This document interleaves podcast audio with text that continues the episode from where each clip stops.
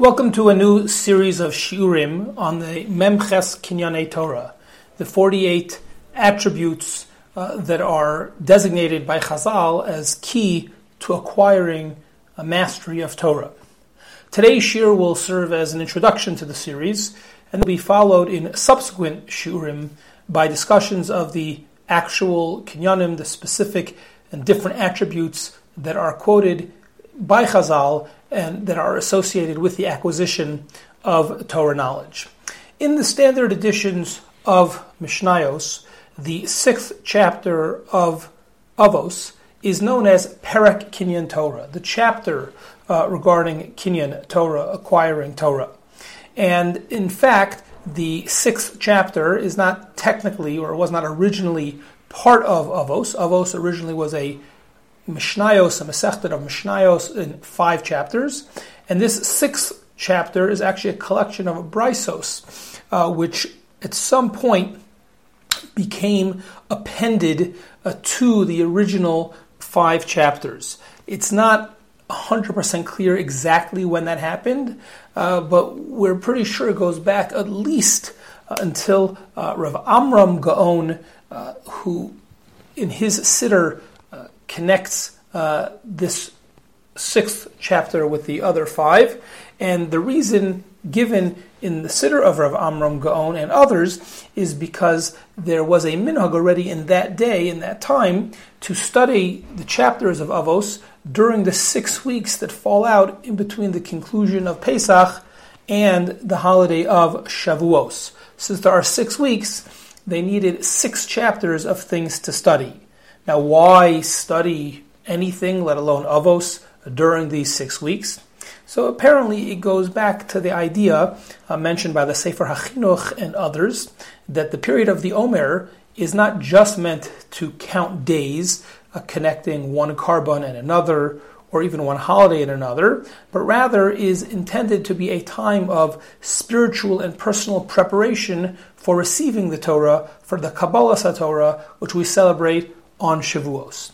And therefore, as a number of the commentaries on Avos, such as, for example, the Chassid Yavitz, which is a commentary, uh, author was uh, born in Spain and was part of the Spanish expulsion in 1492, as well as the Sefer Medrash Shmuel, which is a very important collection of commentaries on Avos, uh, published and collected by Shmuel Diuzida, who was a, a, student of the Arizal and lived in the late 16th and early uh, 17th century. So both the Yavitz and the Medrash Shmuel point out that since Pirkei Avos predominantly is about character refinement, well, Derech Eretz Kadma Torah, since character refinement and good midot are a prerequisite for receiving the Torah, for Kabbalah Torah, that's why we study Avos uh, as a natural preparation for Kabbalah Torah for Matan Torah, and therefore, since Avos was originally only five chapters, we needed to add a sixth. And actually, it's really quite uh, perfect uh, and symbiotic, as if the five chapters of Avos are about the Derech Eretz, then the sixth chapter, the one that's right before the holiday of Shavuos, is Kinyan Torah, is the one that's about Torah. And in fact, this is the theme of that entire chapter, as it describes all various different um, attributes and the beauty of Torah and things necessary for Torah and the benefits of Torah. Really, quite an inspiring uh, collection of thoughts by Chazal and one of the most, not only beautiful, but most concentrated presentations anywhere in the rabbinic literature that describe the beauty and the various attributes of Torah. I mention all of this because perhaps the most famous component of this entire chapter is the Breita's list of 48 attributes which are necessary for this Kinyan Torah to really acquire and master Torah. And as I said, this series will be going through a number of those specific attributes, uh, but it's worthy of uh, spending some time today to introduce this study uh, the way and appreciating the way that Chazal themselves introduced the list.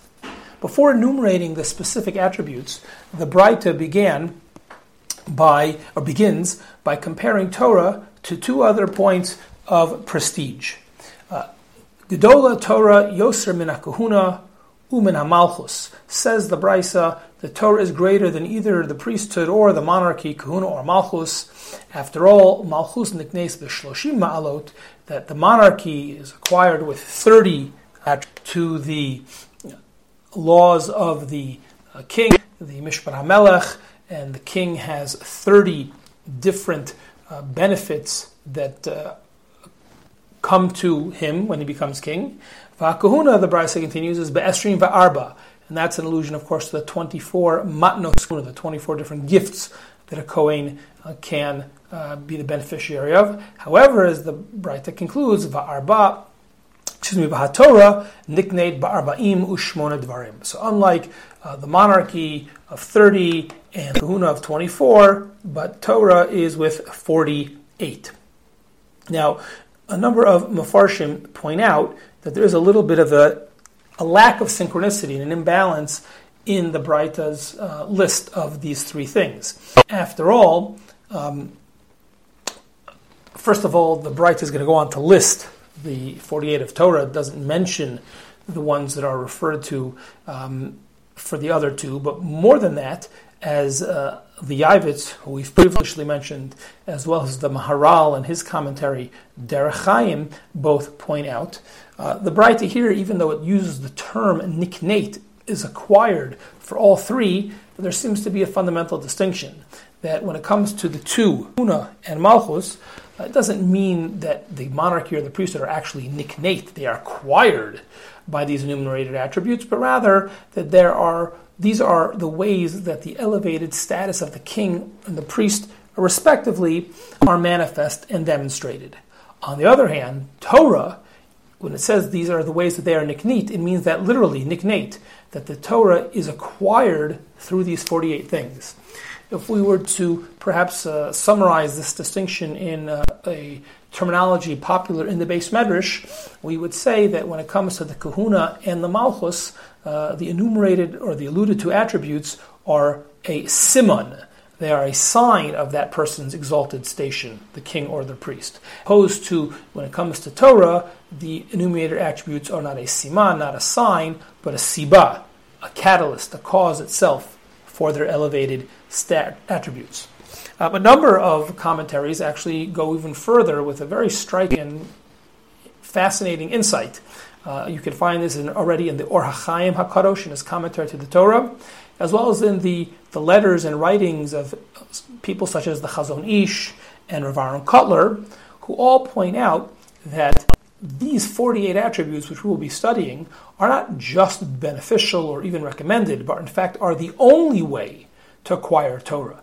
After all, just like other matters of uh, objects which are subject to acquisition, whether it's uh, movable or real estate, we know in halacha there are laws of kinyanim, and there are certain kinyanim that work for metaltalin. There are certain kinyanim that work for karka. You have to use the proper uh, kinyan. If one's getting married, there are only specific things that one can do. If one's getting divorced, there are specific things to break the kinyan.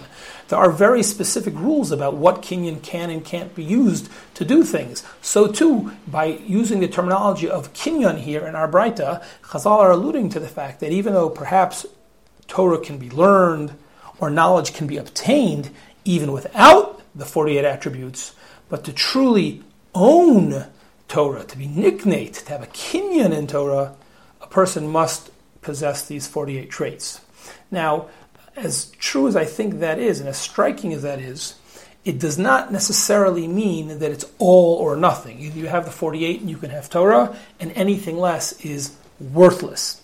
Uh, the Sfas Emes, as well as the Chazon Ish, and those uh, writings that we mentioned previously all point out that when it comes to Torah, it is not all or nothing. That even possession of some of the attributes we'll be studying enable a person to acquire at least a partial kinyan in Torah. But obviously, of course, the more the better, and only someone who has and possesses all 48 attributes can truly become a Talmud Chacham, can truly master the entire Torah.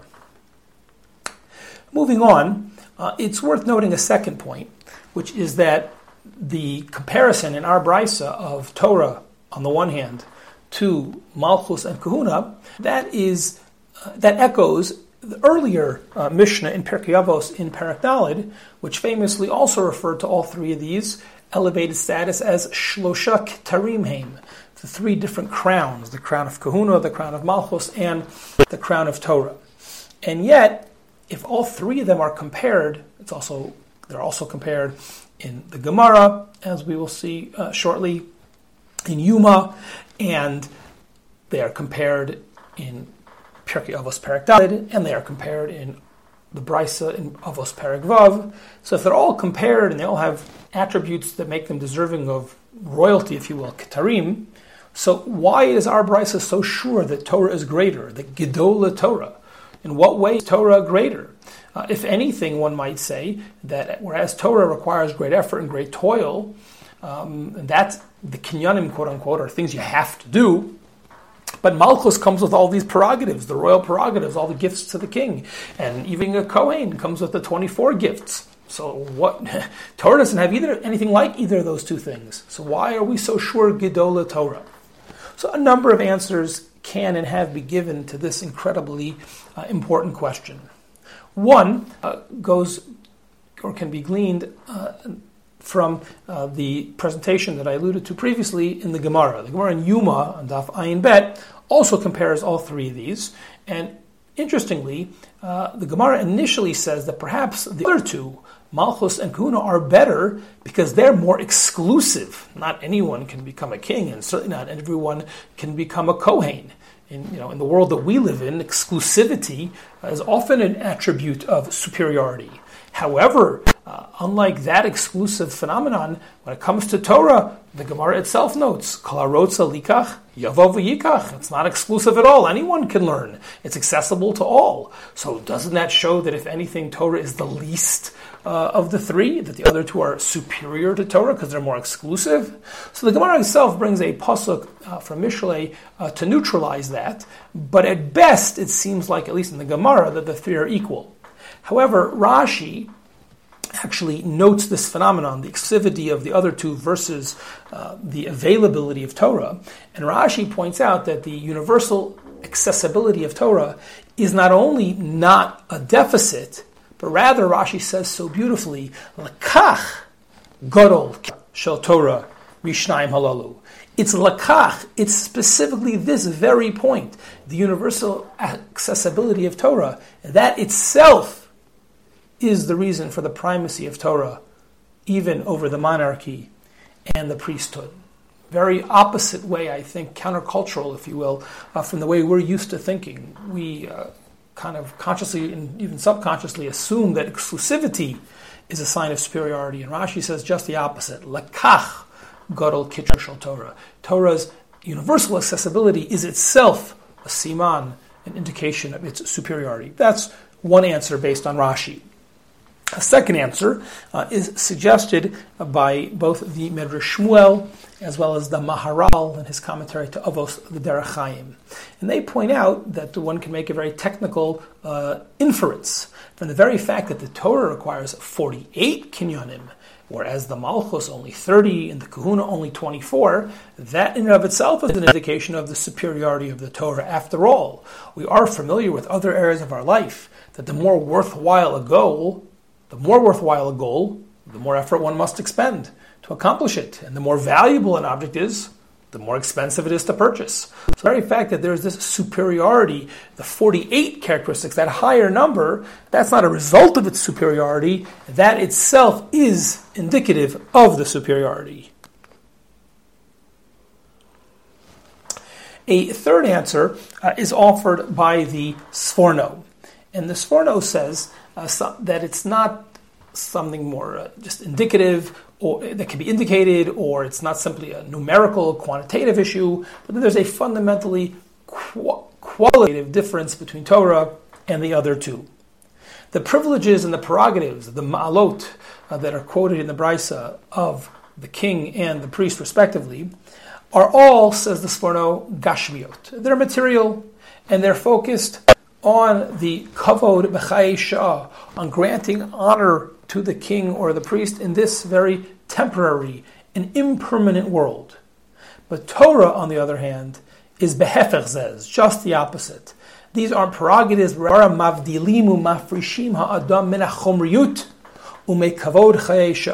These 48 virtues separate a person, free a person, I would say, from the material pleasures and worldly honor. On the contrary, the benefits of Torah enable a person to get a lasting reward. Lahaknot kavod l'chaye olam, not the temporary chaye shah of the gifts given to the king or the priest, but rather kavod l'chaye olam, the permanent, everlasting reward that comes with truly dedicating oneself to the most noble and sublime of things, of Torah and spirituality, and not being weighed down and distracted by chomriyut and kavod of chaye shah, the physicality and the honor that is here today and gone tomorrow in this world. So this is there are other answers that are given, but these are three different answers that are suggested for the superiority of Torah, Gedolah HaTorah, even more than the Malchus, even more than the Kahuna. Finally, uh, a last point as far as our introduction, and that is that already the Maharal and others after him have suggested that the 48 Kinyane Torah correspond to the 49 days of the Omer. In other words, not only is there a natural relationship between Avot slash Kinyan Torah, the six chapters, and the six weeks preceding Shavuot, but this relationship is further highlighted by focusing specifically on the Brisa's list of attributes. And it's not just weeks, but when it comes to the days, the days leading up to Matan Torah overlap with the number of specific attributes listed and enumerated in our Brisa.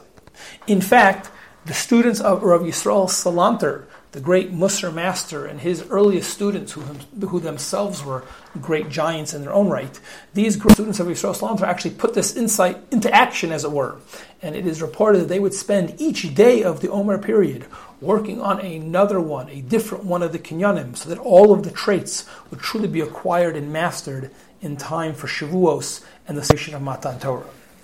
This very nice, beautiful, moving insight, of course, is beset by one obvious problem. We are missing a day. There are 49 days of the Omer, but only 48 attributes in our Brisa. How can we explain and understand this discrepancy? So, a number of answers are given, and we will review uh, four of them, and hopefully, this will conclude uh, our study, our introductory study of this week. A first answer I'd like to share is offered by the Chiddushei HaRim, the founding Ger Rebbe, and he suggests that even though we come up one day short, we finish the 48 attributes, and we're still one day shy of Shavuos, he says, but the purpose of that is not an accident, but the purpose is very deliberate, and that is that we use the final day for review, for chazara, to review and to reinforce all of these characteristics. And this is a very, very important uh, lesson, I think, that all of us who study Torah, I think it's common and really natural that most of us find covering new ground, uh, new material more exciting than reviewing things that we've already learned. However, I think uh, most of us know, and certainly as we get older and our na- memory naturally is perhaps not what it once was, but even when we're younger, we all know that without proper review, without sufficient chazara, uh, even the people with the best of memories, let alone the rest of us, often the details that we've learned, even some of the basic principles, let alone the details, can become fuzzy and foggy, and we can really lose mastery and lose, you know, we don't necessarily hold on to what we once learned. And therefore, you know, objectively, we all know, even if it's hard to do, but we all know the importance of chazara, of reviewing the material that we've learned. So it's in this vein that it says Chiddushei HaRim, this is not just supposed to be a six-week exercise, do these, uh, learn these attributes, and you know, away we go. But rather, it's supposed to truly change us as we prepare for Matan Torah. In order for us to really, truly uh, internalize, not just have these go in one ear and out the other, but truly internalize them, says Chiddushei HaRim, we have to use that extra day to review. A second answer is given uh, by one of the early Musar masters, the Alter of Kelm. And he suggests something similar but slightly different. And he maintains that we leave this last day, the 49th day, not just to review, but to go one step further, to integrate all of the various characteristics into a harmonious whole. In other words, all 48 of these attributes, as we will uh, study in the coming weeks, each of them is important, but each of them is a little different than the one before or the one after it. And therefore, uh, taken you know, individually, we can kind of be pulled in 48 different directions. They're all good, but we could kind of get pulled in a way that might make the whole less than the sum of its parts. Therefore, says the Alter of Kelm so insightfully, in fact, what we need to do is spend a day not only reviewing, but thinking about how to harmonize all of the different attributes into a balanced way so that we can become not only a balance, but through our balance, a spiritually potent personality. It's not enough to just have these 48 things inside of us, even if we can, in a certain sense, acquire them and internalize them. But if we don't figure out a way to how to make them work with each other in proper balance and proportion, then we won't really have everything Chazal have in mind for us with this inspiring list. To be truly worthy of the Keter Torah, of the crown of Torah, it's not enough to just study or even internalize the 48. We have to figure out the proper balance and the way to integrate them into our harmonious whole. That is a second idea of the Alter of Kelm. A third idea uh, I found, and I thought very, very uh, interestingly, uh, suggested in a more recent presentation of the great uh, contemporary uh, posek uh, and Talmud Chacham, Rav Asher Weiss he suggests uh, something very intriguing and also worthy of our contemplation. He says we need the final day for so that we can daven to Hashem, we can pray for our success in this spiritual endeavor. In other words, what Rav Asher Weiss is calling our attention to is the age-old issue of the need for both hishtadlut, personal effort, and bitachon, acknowledgement that for all of our hishtadlut, we need God's blessing and God's providence in order for us to be successful. What is intriguing is that to the extent that we think about, and I hope, uh, can live a life, you know, balanced by both of these uh, twin values, we generally, you know, think of this almost exclusively, I would say, in the material realm. Right? It's not enough to just daven or learn. That's not going to put food on the table. But rather, we need hishtadlus. We need to go work. We need to get educated. We need to actually put in the effort to get a job and to work hard at our job. And then we also daven that Hashem should bless our efforts, that we should be successful. Uh, if we're all, if we're honest, we know that whatever level of success we've achieved, it's just it's it's not only perhaps religiously inappropriate, it's actually just not honest to think that it's all exclusively based on our own talents or hard work. Uh, it doesn't take much effort to look around and to see people at various stages of our life who are just as talented and just as smart and just work just as hard as us, who may have had uh, less success than us. And you know, maybe painful as it is, we can certainly true in the opposite. There are times where people are more successful, even though we feel that we're just as talented or work just as hard. And the lesson to be gleaned from both of those realities is that hishtadlus is important, but at the end of the day, bitachon hashgacha pratis, the idea that in the end Hashem decides and Hashem blesses uh, one's efforts more or less, uh, that in the end is what's going to determine the day. And this is a very important life lesson in general, a very core value of Judaism. But Rav Asher Weiss is pointing out is that this is not only true, it's not merely true when it comes to our material and financial life, but rather even in our spiritual life, it is important to work hard and to do the mitzvos and to put in the effort to study Torah and to do chesed and all the different mitzvos and to work on our personality and our benam la'atzmo and our midos, etc. But then after we've put in the effort, we ask Hashem, please bless those efforts so that, let's say when it comes to Torah, we can put in the effort, but that's not a guarantee of success, of understanding the material, of mastering the material, of remembering the material. Even after we put in all of our efforts, we still need to daven, says Rav Asher Weiss, that our efforts will be successful. The truth is that uh, this is already an idea in the Gemara, in Masechta Nida, in which uh, the discussion there is, uh, you know, people asking, you know, how can they be successful in learning? How can they acquire great amounts of Torah? Well, after they're originally told hard work and single-minded dedication and focus, and then what about then? It still doesn't happen. It still doesn't happen. And the Gemara says, well, if you've done all that, you've put in the hishtadlus, yivakshu rachamim mimi shachochma shalo. Then you need to daven. Then you need to ask for mercy, for divine mercy and compassion, for blessing from above, from the one from whom the Torah and all wisdom emanates. So this idea of the need for tefillah to um, buttress our efforts, even in a spiritual realm, as I say, is already in a Gemara, and Rav Asher Weiss very beautifully applies it to the 49th final and extra or missing day.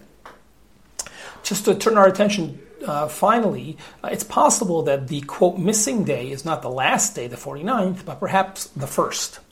The Maharal, in a somewhat obscure uh, source, actually suggests that perhaps it's that first day which we need to daven, but we daven here, says the Maharal, totally out of the blue. He says not for spiritual, but he says we need to first daven for material success. That's day one. And only afterwards we can use the other 48 days to study the specific attributes. After all, he says, as Avos itself teaches us, im ein kamach, ein Torah. If we don't have material, uh, basic, minimal material needs taken care of, then no matter how much we want to study Torah, we will simply be preoccupied and distracted by our desperate need to earn a living, to put food on the table for ourselves and our family. You don't have to have the, the most uh, materialistic or let alone hedonistic desires for physical wealth and material success, but that's obviously not uh, what Chazal would consider an ideal for a religious person. But nevertheless, Chazal were realistic. They understood the way of the world and human nature. We need a certain basic, a minimum amount of material success. Imim kemach Torah. So the Maharal in one place says the first day is to daven for the kemach. Then we have the 48 days to work on the Torah. Uh, fifth and finally, I'd like to suggest, uh, I think, my own uh, pshat, um, and that may be as follows that perhaps as well, the first day is the extra day. Uh, but I would suggest the purpose of the first day is so that we can take a moment to take stock of what it is we're about to start doing. We have to use that first day to truly appreciate how beautiful, how special, how necessary, and how valuable Torah is to our life. If we don't first appreciate the value of Torah, we will not be able to make a kinyan on it, even if we internalize all 48 of the attributes that will be enumerated. Uh, the basis for this idea, interestingly, is a parallel in the laws of Dine Mamonos and Choshen Mishpat. There is a famous passage in the Hagos Ashri, which is actually quoted lahalacha by the Ramah in Choshen Mishpat, that if a person uh, buys a piece of metal or lead, he pays whatever the price, the going market price would be, and then after selling it to a second person, he finds out that actually the whole time it was silver. And therefore, he wants to undo the sale or at least get paid uh, the differential uh, for what it was truly uh, should have cost, because after all, it wasn't metal or lead, but it was actually silver. So Nagos Ashri Paskins that he actually has no right to that extra money whatsoever. Because, says Nagos Ashri, you only own an item to the extent, to the degree that you are aware of and appreciate its value. Since this person only thought he had metal, then he only owned metal. I, it was really silver, but he only owned the value of the metal, not of the silver. A very fascinating psak, which, as I say, is mentioned in Shulchan Aruch as a practical halacha. But if that is true, then I think by analogy, it's true in our circumstance as well. It can be argued that even if you uh, learn a lot of Torah, but if you want to make a kinyan on Torah, to truly own, if you will, master the Torah, a kinyan is only effective to the extent that you appreciate the value of the Torah. Even if a person would go through the whole process and acquire all 48 of the traits, but if a person would think that Torah is merely metal, if we don't appreciate the true beauty and value and luster of Torah, then that will fundamentally limit and compromise our acquisition. It's therefore, perhaps we can suggest, crucially important that first we spend a day contemplating the true and ultimate value of Torah. And only after we realize that it's really silver, then we start the process of studying the 48 kinyanim, of making the actual kinyan. So, in conclusion, we've seen a number of ideas here as an introduction to our study of the Memches Kinyane Torah. We reviewed the history of where the idea of Pirkei Avos as a study between Pesach and Shavuos comes from. That required a sixth chapter. This chapter of Braisos are about the beauty of Torah, and the highlight of the chapter, the sixth chapter in Avos, is this famous braisa listing the 48 attributes, which are superior to the attributes that are associated with the king or the Kohen. We've seen different reasons why the Torah is considered superior uh, to the other two. And we also saw um, different reasons why these 48 ways correspond specifically to the 49 days of the Omer. And we finally listed a number of interpretations for what might be uh, the reason for or the purpose of the missing day, as it were, whether it's the first day or the last day of the Omer, that 49th as opposed to the 48 attributes. And we shared a number of different interpretations for what that extra day can do to contribute to our truly internalizing and understanding the 48 attributes, which will hopefully lead us all to making our own personal Kinyan Torah.